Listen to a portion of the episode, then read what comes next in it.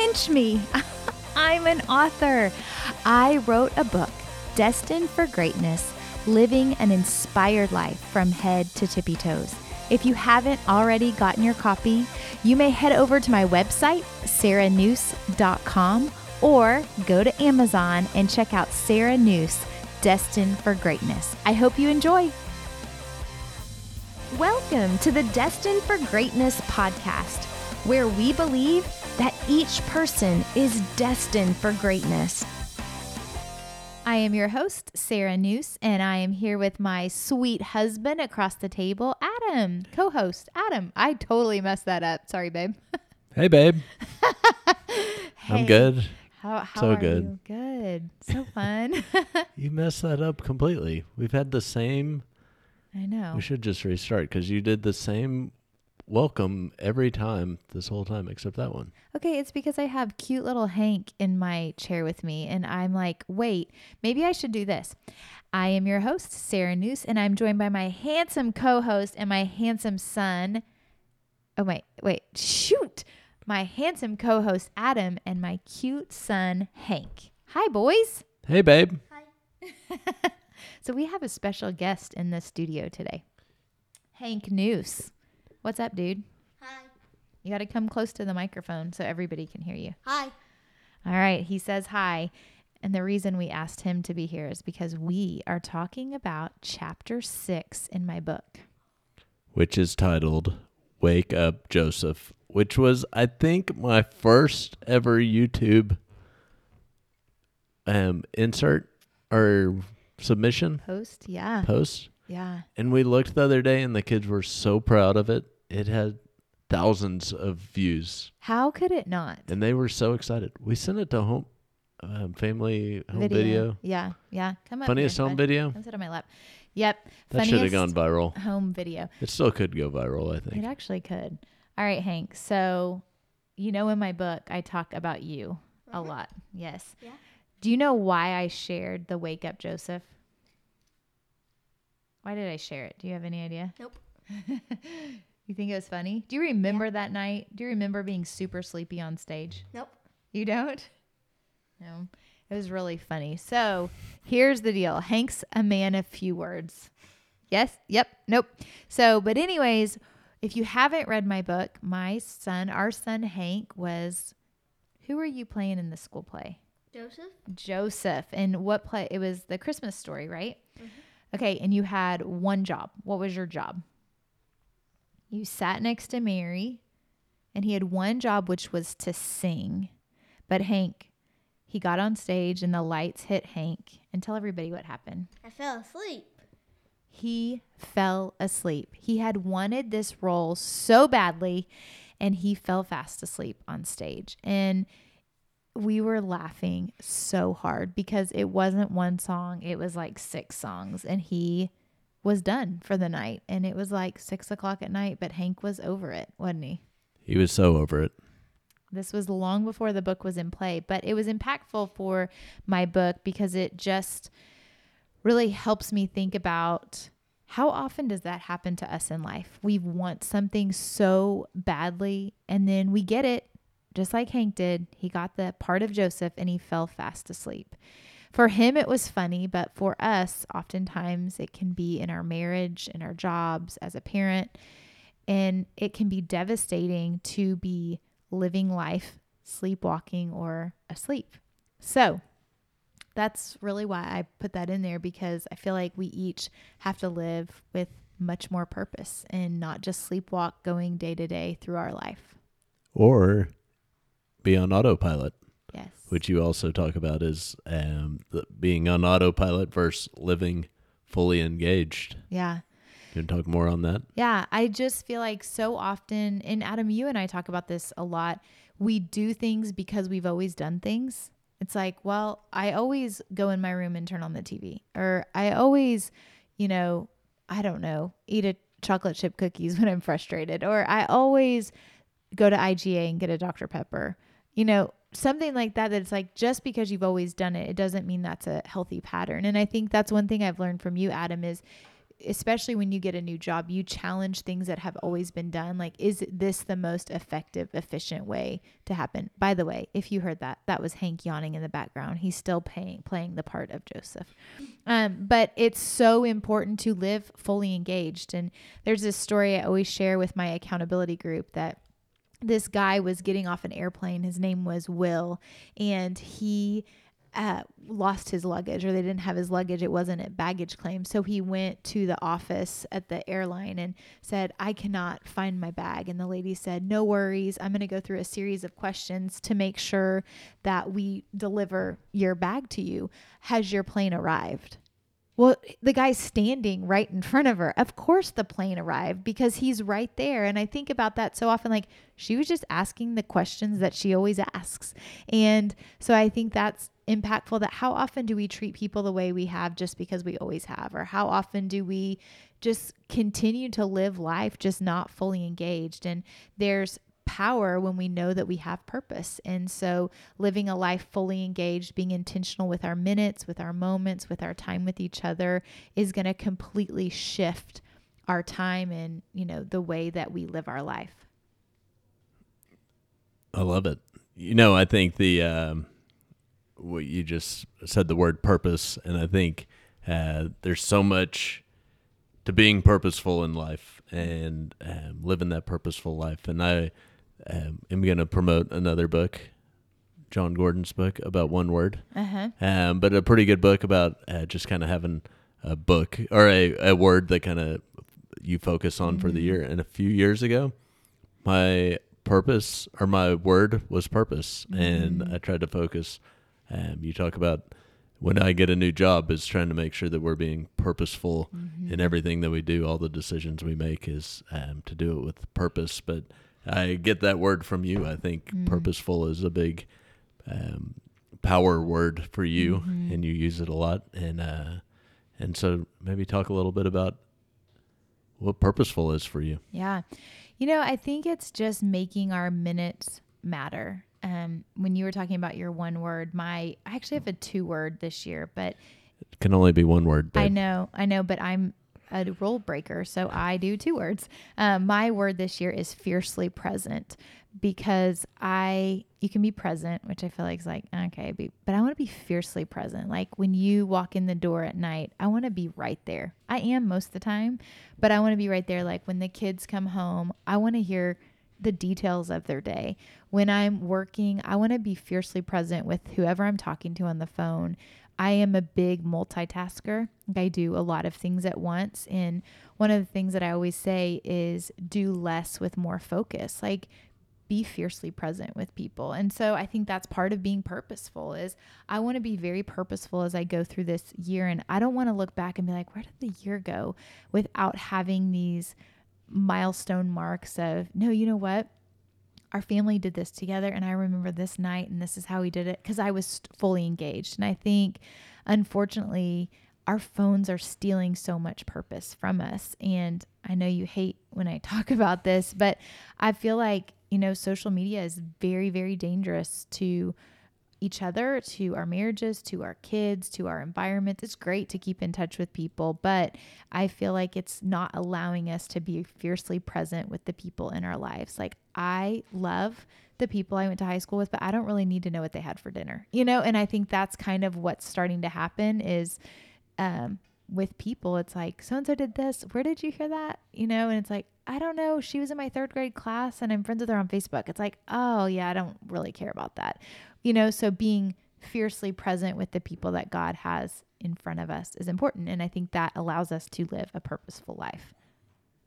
You know, I, uh, going with the social media, it's amazing how you can get yourself in such a rabbit hole. Mm-hmm. Um, right around Christmas, I remember the um, Nashville bombing, and I got so consumed with digging down this huge rabbit hole of Mm-hmm. trying to figure out what happened through Twitter. Who I figured Twitter was Mm-hmm. a little more advanced in figuring out what what the who did it than the FBI. So I was relying on Twitter. Mm-hmm. But the next thing I know, I was sitting there for hours, just Yeah. dug into this thing that I had no control over. So, Right. um, And don't you think- danger in that too? there's danger in that and i think too and we've talked about this a lot with the coronavirus that people sit and then they rabbit hole and then they watch the news and they consume themselves that it's all of a sudden it's like live in the present with the people around you be mindful um you know but keep doing your thing. And i think you know oftentimes we are looking to the left and the right. And you know i talk about comparison a lot. I just hate it so so much.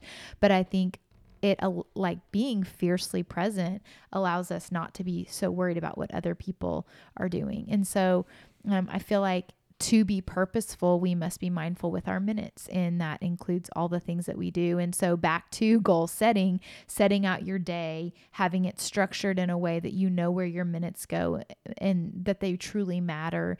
And I always talk about this too when I speak to big groups, but it's cutting the dead branches. I mean, it's very biblical. You know, in Matthew, it talks about cutting the dead branches and um, the f- keeping the fruitful ones. And so, does social media bring me fruit in my life? No, it doesn't. Uh, maybe a little bit. Like I've been able to share about my book, which has been fruitful because my book, I hope, shares Jesus with people. So yes, there's a, there's some fruit there, but really, it's speaking to the big audiences um, it's speaking at churches and it's you know sharing this stuff with you that i feel is way more purposeful and so um, living that life of being fully intentional is super important so anyway Kind of goes back to just everything in moderation. Mhm. There's probably Mhm. some good to it. Just Yeah. don't go down a two hour rabbit hole of Mhm. What happened in the Nashville bombing. right exactly It doesn't matter. I think there's a weird thing, Adam, because uh, so Adam always teases me that I have no idea what's going on in the world.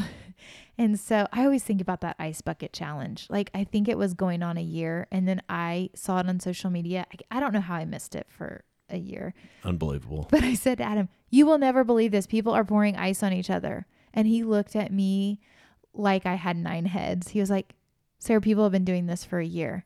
And I hadn't seen it before. So it's been the running joke that like things will happen and I find out like nine months later. But it hasn't affected me. Like I don't I didn't need to know about the ice bucket challenge. But I do believe there's a happy medium between having no clue what's going on to knowing all the all the tea. And I think you also had a one, two, and three year old, Yes. and we moved to a new city when that happened. Yes. So, So I wasn't pouring You have your on anybody. excuses. Yeah. Yeah. Agreed. so this year, Yep. 2021, Mm-hmm. what dreams and goals do you have for this year? and Ah. I would start with your first one. I think you could write your second book and call it two words Oh, instead of the one word. yeah. Two words. Basically, go with your fiercely pro. fiercely, fiercely present. hmm Thanks, babe. So I like fiercely present, yeah. but there is some. Maybe you do two words. Yeah, two words. Well, you know, it's funny you say that, Adam, because I have started writing my second book, and by Called two words. it's now it's called two words. Oh, good. it's called two words, and then uh, the subtitle is called Fiercely Present. So. Adam Nuse, thank you very much.